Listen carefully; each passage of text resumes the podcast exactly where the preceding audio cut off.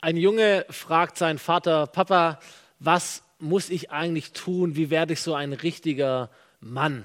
Und äh, der Vater schaut seinen Jungen an und ähm, zählt ihm so ein paar wichtige Eigenschaften eines Mannes auf, eines Vaters auf. Äh, sagt, oh, Verantwortungsgefühl ist wichtig, Beschützerinstinkt ist wichtig, Sorge für die Familie, solche Dinge.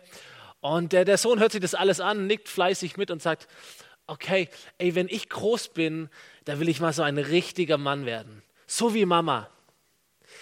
Heute ist Muttertag. Äh, ich hoffe, dir geht es gut. Wir gratulieren allen Müttern, allen Frauen. Ich hoffe, äh, du freust dich über dein Geschenk, dein Gruß von der FOMI. Ähm, wir ehren euch mit Liebe und mit Dankbarkeit und mit einer Predigt in unserer Serie History Makers.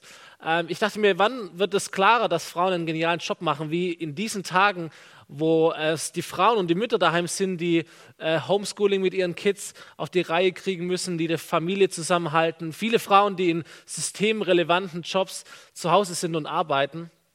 Und ähm, für manche von uns vielleicht würden wir sagen, Frauen und Männer, das ist total gleich. Die Mama ist ein richtig guter Mann, äh, um diese Sprache des Sohnes zu bleiben. Für andere unter uns, die würden sagen, man erlebt schon so eine Priorität des Mannes. Vielleicht im Verdienst, vielleicht in der Sprache. Manche würden dagegen aufstehen, dagegen kämpfen, manche diskutieren das sachlich aus, manche verleugnen das, wie auch immer. Ähm, aber wir predigen eine Predigtserie History Makers, wo wir so ein paar eher unbekannte Helden und Heldinnen kennenlernen und von ihnen lernen wollen. Ich denke, es steht außer Frage, dass Frauen ganz klar im Schatten der Männer stehen, wenn es darum geht, so diese großen, weltbewegenden Persönlichkeiten aufzuzählen. Und äh, vielleicht hat es mit unserem Verständnis zu tun, was ist eigentlich oder was tut eigentlich ein History Maker? Viele Menschen würden sagen, diese Schieflage zwischen Mann und Frau, das hat viel damit zu tun, mit, mit Kirche und mit einer äh, Kultur, die vom Christentum geprägt worden ist. Und äh, man mag sogar damit auch recht haben. Aber was wäre, wenn die Bibel und Jesus als ihr Zentrum uns etwas ganz anderes erzählen würden? Was wäre, wenn wir einfach nur tiefer graben würden, wenn wir einfach nur eine andere Brille aufsetzen müssten und wir fänden eine Fülle von weiblichen History Makers, die wir kennenlernen und von denen wir echt was lernen können? So, für manche von uns ist es überraschend zu hören, dass Gott tatsächlich Geschichte mit dieser Welt und mit den Menschen dieser Welt schreibt ganz deutlich durch Frauen und mit Frauen bis heute. Und andere würden sagen, es ist total überraschend zu hören, dass das für Leute überraschend ist.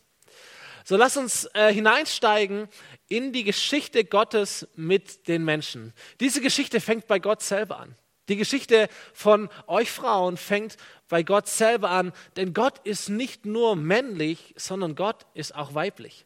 Er bezeichnet sich als der Vater aller Dinge, aber er bezeichnet sich auch als Mutter seiner Kinder.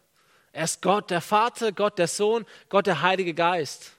Der Heilige Geist, eine Person, die in der Bibel übrigens feminin ähm, äh, gekennzeichnet ist in der biblischen Sprache. Der Film Die Hütte, äh, seht ihr hinter mir, er hat es ganz schön vor ein paar Jahren mal versucht darzustellen, diese, diese junge Frau, die den Heiligen Geist spielt. So, Adam und Eva, ein Mann und eine Frau, die müssen ja irgendwo ihren Ursprung haben, in Gott selber, männlich und weiblich. Und wenn wir so in der Geschichte der Bibel ein bisschen, bisschen weiter lesen, weitergehen, dann können wir lesen von den großen Vätern der Geschichte, die das Volk Israel gebildet haben. Wir können aber auch von ihren Frauen lesen. Von Sarah, von Rebekka, von Rahel. Frauen, die Familien äh, versorgt haben, die Familien geleitet haben, Frauen, die gearbeitet haben, Frauen, aus denen Stämme hervorgegangen sind. Wir lesen dann weiter die spannende Geschichte der Befreiung des Volkes Israel aus Ägypten, äh, das verheißene Land von Gott. Wir feiern Mose und seine Leiterschaft. Aber wir können auch Miriam anschauen, die ältere Schwester von Mose. Eine Frau, eine junge Frau, ein Mädchen, die es verhindert hat, dass dieser Mose umgebracht worden ist. Eine Frau, die später als Prophetin, als Lobpreisleiterin eine führende Stelle in diesem Volk innehatte. Und wir können weitergehen und wir staunen über die Cleverness, den Mut von Rahab, einer Prostituierten, die es schafft, Teil des Gottesvolkes zu werden, als sie dieses neue Land erobern. In diesem Land später erleben wir eine Frau namens Deborah, eine Richterin, eine Leiterin, eine Autorität für dieses ganze Volk. Wir lesen später von einer Frau namens Esther, einer jungen Frau, die ihr Leben riskiert, um ihr Volk zu retten. Und wir hätten heute keine Juden, wir hätten keine Christen, wenn es nicht eine Frau gewesen wäre mit Namen Esther, die ihr Leben dafür eingesetzt hätte. Irgendwann lernen wir Ruth kennen, ihr Verantwortungsgefühl für Familie. Wir zitieren ihre Herzenshaltung bei jeder christlichen Hochzeit. Dein Gott ist mein Gott und dein Weg ist mein Weg. Und sie ist es, die zusammen mit Rahab es schafft, in den Stammbaum von Jesus hineinzuklettern. Etwas, das eigentlich nur den Männern äh, erlaubt war. Man hat Stammbäume immer nach Männern skizziert. Aber es gibt drei Frauen im Stammbaum von Jesus. Ruth, Rahab und dann am Ende Maria. Maria, ein Teenie, ein Teenie-Mädchen, das, das ihren Gott liebt, das bereit ist, für Gott alles zu geben, seinen Willen bedingungslos zu folgen. Und ein Teenie-Mädchen ist es, die diese große und schwere und doch wunderbare Berufung erfährt und auch auslebt, den Sohn Gottes auf die Welt zu bringen. Ich glaube, Gott hätte andere Möglichkeiten gehabt, Jesus auf diese Erde zu schicken, auch ohne Frauen. Aber er hat eine Frau genommen, um es hinzubekommen. Sie ist die erste Frau, die Jesus sieht. Sie ist die letzte Frau, die Jesus sieht. Es sind die Frauen, die die ersten sind an der Krippe und die letzten am Kreuz. Auch das ist ein interessanter Fakt der Bibel. So acht Tage nach seiner Geburt wird Jesus beschnitten, traditionell nach jüdischer Tradition. Und die Bibel stellt uns eine Frau vor mit dem Namen Hannah. 84 Jahre alt, eine Frau, die Gott dient, die Gott sucht, die zu Gott betet. Und als sie Jesus zum ersten Mal sieht, da heißt es, sieht sie Gott darin und sie wird zur allerersten christlichen Missionarin. Denn wir lesen davon, dass sie allen Menschen von Jesus erzählt.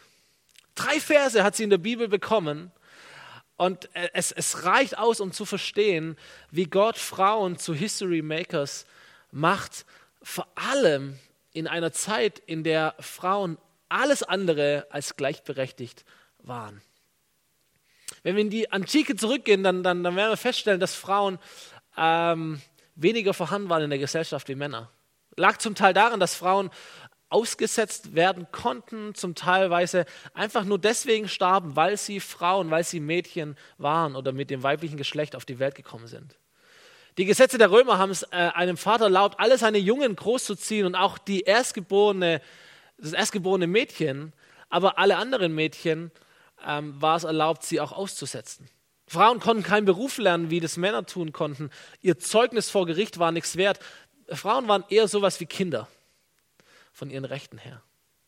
Und dann können wir heute in Länder schauen oder in Regionen schauen wie China oder Indien oder manche afrikanischen Staaten und wir merken, dass die Geringschätzung der Frau kein antikes Problem oder Phänomen darstellt.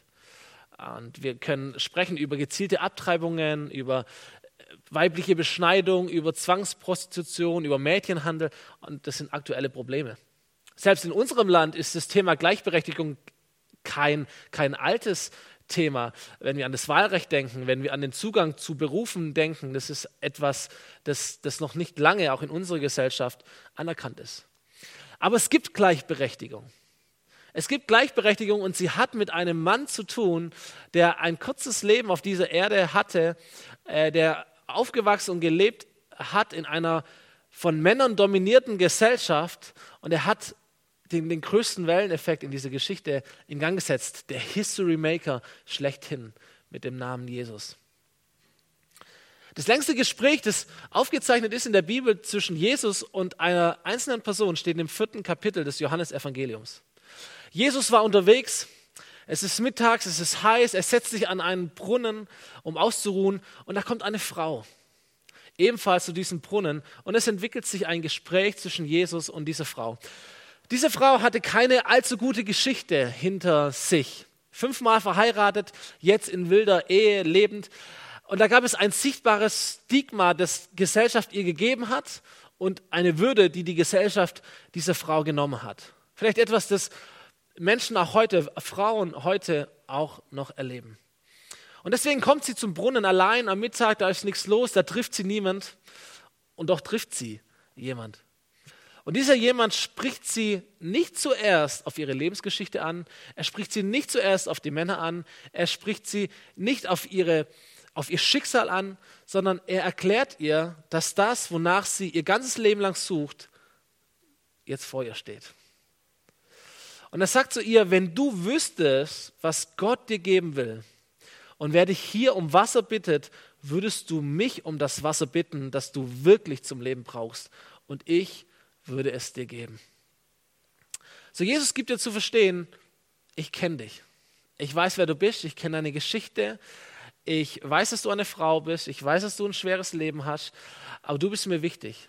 Und mit dir habe ich etwas vor, mit deinem Leben. Und Jesus vertieft sich in ein tiefes Gespräch mit dieser Frau. Er, er versteht ihre Gedanken, er hört ihren Fragen zu. So als seine männlichen Jünger kommen, können sie es kaum fassen, dass Jesus mit einer Frau überhaupt spricht. Aber weil Jesus mit ihr spricht, passiert etwas Unglaubliches, nämlich als dieses Gespräch beendet ist, läuft diese Frau zurück in ihr Dorf und sie trommelt alle Menschen zusammen und dann heißt es am Schluss, viele Leute glaubten allein deshalb an Jesus, weil die Frau es überall erzählt hatte. Und das ist History Makers. Eine Frau durch Jesus dazu gemacht. Jesus tut hier etwas Revolutionäres. Etwas, das es davor nicht gab. Er behandelt eine Frau so, als hätte sie tatsächlich eine eigene Identität. Als hätte eine Frau tatsächlich einen eigenen Wert, unabhängig der Männer um sie herum. Und das ist Wahnsinn. Später, als Jesus am Kreuz stirbt, da lesen wir, einige Frauen waren da, die alles aus der Ferne beobachteten das, das Sterben Jesus am Kreuz. Unter ihnen war Maria aus Magdala und Maria, die Mutter von Jakobus, dem Jüngeren, und von Joses, sowie Salome. Schon während seines Wirkens in Galiläa waren sie Jesus gefolgt und hatten für ihn gesorgt. Und außer ihnen waren noch viele andere Frauen da, die mit Jesus nach Jerusalem gekommen waren. Fun Fact an dieser Stelle. Es sind die Frauen, die am Kreuz waren und am Grab waren. Die Männer die haben sich versteckt zu diesem Zeitpunkt. Auch das könnte uns ein bisschen zu denken geben. So, vielleicht kennst du diesen Spruch, hinter jedem erfolgreichen Mann steht eine starke Frau. Und ich glaube, Jesus stellt dieses Prinzip in Frage er, oder, oder er stellt eine Frage und, und, wir, und wir können diese Fragen stellen. Warum steht die Frau hinter dem Mann? Warum steht sie nicht an der Seite? Warum steht sie nicht daneben? Warum steht sie nicht davor? Nicht, weil sie muss, nicht, weil es eine Quote verlangt, aber weil es vielleicht besser so wäre. Weil es vielleicht effektiver so wäre. Weil dadurch vielleicht mehr erreicht werden würde. Für Jesus waren Männer und Frauen gleichermaßen von Gott geschaffen und berufen. In einer Zeit, in der Frauen nicht viel gehalten, in der Frauen eigentlich daheim bleiben sollten, waren es Frauen, die Jesus integriert in seine umherziehende Gruppe von Nachfolgern. Seine Botschaft von Vergebung, von Gnade, aber auch von Umkehr galt allen Menschen. Das war etwas Neues. Sie galt nicht nur Männern, sondern sie galt genauso auch Frauen. Jesus heilt Frauen, er stärkt Frauen, er befreit Frauen, er, er nimmt sogar in seinen Geschichten manchmal eine weibliche Sicht an. Und Jesus begegnet diesen Frauen nicht nur auf Augenhöhe, sondern er nimmt sie auch aktiv auf und arbeitet mit ihnen zusammen. Das ist etwas Revolutionäres. Jahre später wird der Apostel Paulus dieses neue Denken mal so zusammenfassen und so spricht er auch heute in, in unsere Gesellschaft hinein. Er sagt, nun seid ihr alle, alle zu Kindern Gottes geworden, weil ihr durch den Glauben mit Jesus Christus verbunden seid. Und jetzt ist es nicht mehr wichtig, ob ihr Juden oder Griechen, Sklaven oder Freie, Männer oder Frauen seid. In Jesus Christus seid ihr alle eins. So bedeutet es, dass das Geschlecht egal ist, dass ich mir ein Geschlecht aussuchen kann, dass ich mein Geschlecht wechseln kann, dass wir alle irgendwie gleich sind. Das bedeutet es sicher nicht. Aber es bedeutet, dass alles, was zusätzlich zu dem Gottgegebenen kommt, unwichtig ist. Gott erschafft als Mann und als Frau. Aber alle menschengemachten Klischees, alle Schubladen, alle menschengemachten Unterschiede zählen für Jesus nicht mehr. In Jesus Christus sind wir eins, Männer und Frauen. Wir alle können Gottes Kinder und Gottes Eigentum werden. Wir alle können Gott dienen, in jeder Hinsicht und in jeder Position. Das ist revolutionär neu. Jesus hat es in diese Welt gebracht. Für manche von uns ist es immer noch etwas neu und et, etwas, woran man sich gewöhnen muss vielleicht, ähm, das zu sehen und zu denken. Kurz vor dem Ende seines Dienstes Jesus, kurz vor seiner Gefangennahme, ist er eingeladen bei lauter Männern, Männerrunde. Wichtige Themen werden besprochen. Und es gab bestimmte Zimmer, die waren nur für Männer reserviert. Und in einem dieser Zimmer ist Jesus eingeladen und, und äh, die Männer hocken zusammen. Und plötzlich wagt es eine Frau, in diesen Raum hineinzugehen. Wir kennen ihren Namen nicht. Und sie schleicht sich an und sie kippt eine Flasche mit unglaublich teurem Öl aus und sie salbt Jesus. Und alle Männer protestieren und, und schimpfen, dass es eine Verschwendung sei, bis auf Jesus selber. Und er verteidigt diese Frau und hör mal, was er sagt. Er sagt, diese Frau hat getan, was sie konnte. Etwas, von dem wir uns eine Scheibe abschneiden können. Was sie konnte. Mit diesem Salböl hat sie meinen Körper für mein Begräbnis vorbereitet. Und ich versichere euch, und hör mal gut zu, überall in der Welt, wo Gottes rettende Botschaft verkündet wird, wird man auch von dieser Frau sprechen und von dem, was sie getan hat. Und als ich das gelesen habe, dachte ich mir, wow, also wie viel besser kannst du einen History Maker beschreiben als mit einem solchen Satz?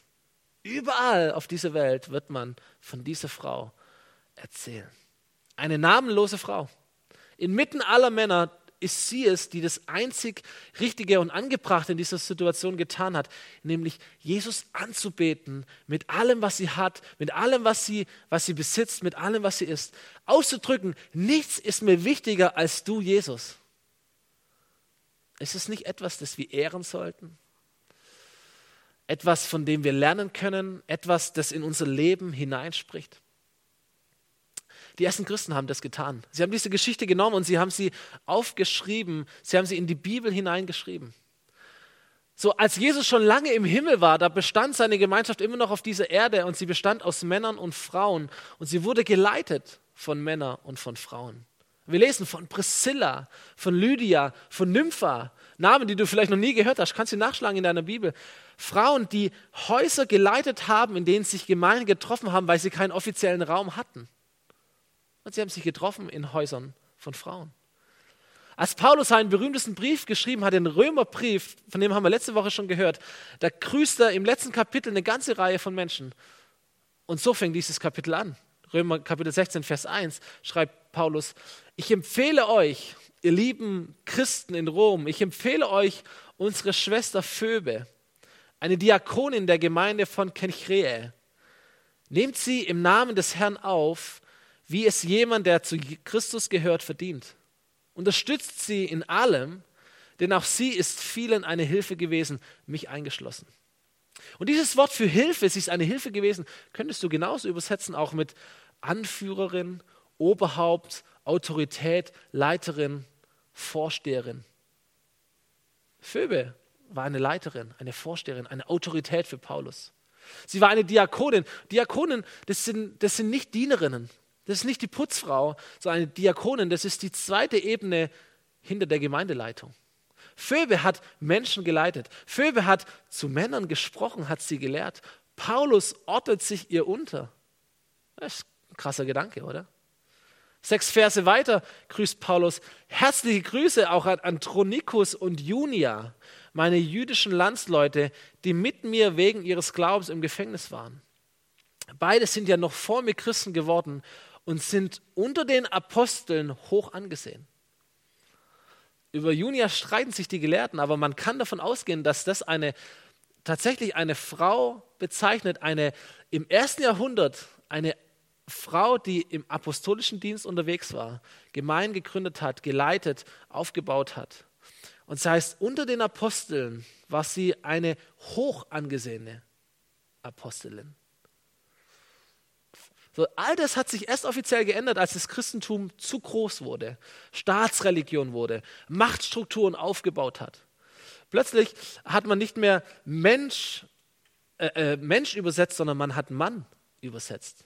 Plötzlich war Phoebe nicht mehr eine Diakonin, sondern eine Dienerin. Irgendwann wurde aus Junia ein Junias. Und trotzdem hat Gott Geschichte geschrieben über all die Jahrhunderte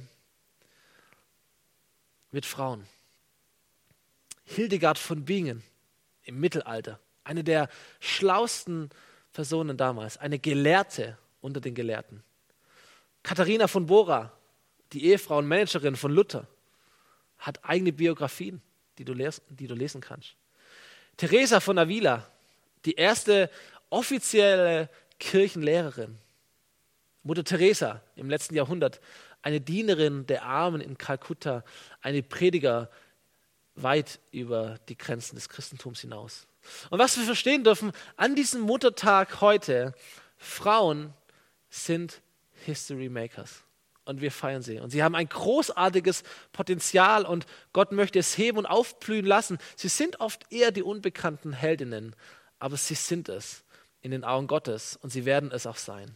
So, an alle Männer unter uns, ehrt Frauen. Nicht nur eure eigene, sondern, sondern alle Frauen. Nicht nur heute, sondern immer. Nicht nur, wenn Frauen so die klassische Rolle erfüllen, was absolut gut und absolut okay ist, sondern auch, wenn sie eine andere, vielleicht größere, vielleicht eine neue Rolle auch begehren und ausfüllen können. Lass es uns Frauen zusprechen. Lass es uns unseren Frauen zusprechen. Behandelt sie königlich, beschenkt sie, nicht nur heute. Ermöglicht es Frauen, sich auszuprobieren, Dinge zu tun, Menschen zu dienen, Gaben zu entdecken, Berufung zu leben.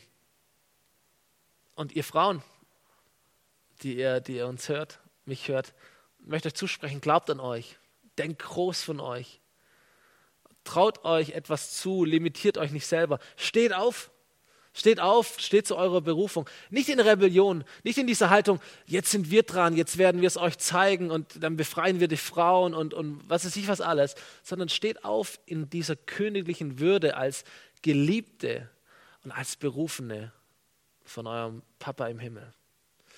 Und ich glaube, Frauen, die in dieser Art geehrt werden, Frauen, die königlich von sich denken, es sind wie ein großer Schatz, den es zu entdecken gilt. Ein Schatz, der die Welt reicher macht, ein Schatz, der Familien reicher macht, ein Schatz, der unsere Kirchen absolut reicher macht. Die Bibel vergleicht ja Kirche und Gott mit dem Bild eines menschlichen Körpers. Also wir alle haben, wir alle haben zwei Seiten unseres Körpers. Wir haben eine linke Seite, wir haben eine rechte Seite. Und links ist nicht besser als rechts und rechts ist nicht besser als links. So Gott ist nicht männlich allein und auch nicht nur weiblich allein. Gott ist männlich und weiblich und wir brauchen beides. Denn mit zwei Beinen stehen wir stabiler, stimmt's? Und mit zwei Beinen können wir auch schneller laufen. Und mit zwei Armen und zwei Händen können wir besser helfen und wir können äh, auch, auch mehr erledigen als nur mit einer Seite. Und das, deswegen glaube ich, dass Kirche, jede Kirche, jede Organisation, jede Familie mit starken Männern und starken Frauen stabiler sein wird, schneller sein wird, effektiver sein wird, historischer sein wird wie eine Kirche oder eine Organisation oder eine Familie, die nur oder stark männlich oder nur oder stark weiblich geprägt ist und auf einer Seite hängt. Das ist meine tiefe Überzeugung, die ich einsprechen möchte ähm, an diesem Tag. So ganz zum Schluss eine Bibelstelle noch. Etwas Wichtiges, das ich uns mitgeben möchte, gerade an diesem Muttertag heute. Ich glaube, es gibt etwas Größeres als all das, was ich versucht habe aufzuzeigen. Es gibt etwas Größeres als Mutter oder Vater zu sein. Es gibt etwas Größeres als Mann oder Frau zu sein. Und Jesus erzählt uns davon. Er war mal wieder am Predigen und wir lesen davon, dass es heißt, während Jesus noch sprach, rief plötzlich eine Frau aus der Menschenmenge ihm zu, wie glücklich kann sich die Frau schätzen, die dich geboren und gestillt hat. Vielleicht war der Muttertag, keine Ahnung was. Vielleicht erzählt Jesus über Mütter. Und da ist eine Frau, die seiner Mutter ein Riesenkompliment macht. Hey, deine Mutter ist wirklich eine glückliche Person. Und Jesus antwortet und sagt, ja, ja, das ist so. Mütter sind glücklich. Meine Mutter ist eine glückliche Person. Ja, aber noch glücklicher sind die Menschen, die Gottes Botschaft hören und danach leben. Weißt du, größer noch als Mutter und Vater zu sein, ist es, ein Kind zu sein. Größer noch als Frau oder Mann zu sein, ist es, Nachfolger zu sein. Das sagt Jesus hier. So, für Jesus ist die höchste Berufung einer Frau nicht mehr das Kinderkriegen, was damals vielleicht das Höchste einer Frau war. Für Jesus ist das Höchste einer Frau auch nicht eine Gleichberechtigung in jedem Detail unserer Gesellschaft, was für uns vielleicht heute ein erstrebenswertes Gut darstellt. Das ist nicht das Höchste. Für Jesus ist nicht die höchste Berufung eines Mannes, wie Luther es mal ausdrückt, einen Baum zu pflanzen und ein Haus zu bauen und einen Sohn zu zeugen. Oder was auch immer wir heute als, als, als Definition äh, eines Mannes sprechen würden. Nein, weil Männer und Frauen, weil du und ich, weil wir Menschen sind, sagt Jesus, ist es die höchste Berufung von Frauen und Männern, genau die, nämlich dieses Glück zu erleben, Gott zu erkennen und nach seinem Willen zu leben. Dieses herrliche Abenteuer zu erleben, Gott kennenzulernen und nach seinem Willen zu leben. Und was Jesus getan hat, ist, dass er diese Tür auch den Frauen geöffnet hat, auch den Kindern geöffnet hat. Und diese Tür ist gleichermaßen offen für alle Menschen seit dem Moment, als Jesus diese Tür geöffnet hat, bis heute an diesem Tag. So, du hast Gottes Botschaft gehört heute. Du kannst in dieses Leben hineinstarten. Du hast gehört, dass du geschaffen bist von Gott, dass du geliebt bist von Gott, dass du berufen bist von Gott. Und jetzt ist deine Zeit, auf dieses Reden Gottes zu reagieren. Egal, ob du eine Frau bist oder ob du ein Mann bist. Ob du eine krasse Geschichte hinter dir hast oder ob du nicht diese Geschichte hinter dir hast. Ob du mit Verletzungen kämpfst oder ob du nicht mit Verletzungen kämpfst. Jetzt ist ein Tag, ein Moment, wo ich dich einlade, mit mir gemeinsam zu beten. Gott dein Leben anzuvertrauen, in dieses Leben mit Gott zu starten und Gott kennenzulernen. Wir werden gleich ein Lied zusammen singen, ein Segenslied für alle Frauen, aber auch ein Segenslied für alle Männer. Ein Lied, das du zu deinem Lied machen kannst, ein Lied, in dem du Gott begegnen kannst. Und davor möchte ich dich einladen, gerade da, wo du jetzt bist, still zu werden, deine Hände zu falten, deine Augen zu schließen, Gott diesen Moment zu geben und tatsächlich anzufangen, Gott nachzufolgen, dich als geliebt und als geschaffen, als berufen zu erkennen, Gott dein Leben anzuvertrauen und mit mir zu sprechen. Himmlischer Vater, ich danke dir, dass du mich kennst und jeden, der mich sieht. Danke, dass du Frauen und dass du Männer liebst, dass du sie geschaffen hast, dass sie in deinem Bild sind, dass sie von dir berufen sind. Und dass du alle dazu rufst, in dieses Abenteuer, in dieses Glück hinein, dich kennenzulernen und nach deinem Willen zu leben. Und so möchte ich uns segnen in deinem Namen. Ich möchte beten, Heiliger Geist, dass du sprichst in das Leben aller Zuhörer und Zuschauer hinein und dass du, ähm, dass du hilfst, dir nachzufolgen, dass du den Mut schenkst, dir nachzufolgen. Herr, wir entscheiden uns heute dafür, dich noch mehr kennenlernen zu wollen, dir unser Leben anzuvertrauen, dieses Glück haben zu wollen, dir nachzufolgen, dieses Abenteuer leben zu wollen, was auch immer es für unser Leben bedeutet. Herr, wir gehen dir nach, dir gehört unser Leben und wir beten dich an mit allem, was wir sind. Amen. Amen.